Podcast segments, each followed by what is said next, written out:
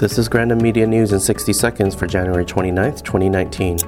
Following the passing of New York State's Reproductive Health Act on January 22nd, which now allows abortion up to birth, some are calling for the Catholic governor to be excommunicated for signing the bill into law. A spokesperson for Timothy Cardinal Dolan of New York Archdiocese has said that excommunication should not be used as a weapon. Pakistan's Supreme Court has upheld its acquittal for Asia Bibi, a woman who had been sentenced to death for its blasphemy law. She is now free to leave Pakistan to join her family in Canada.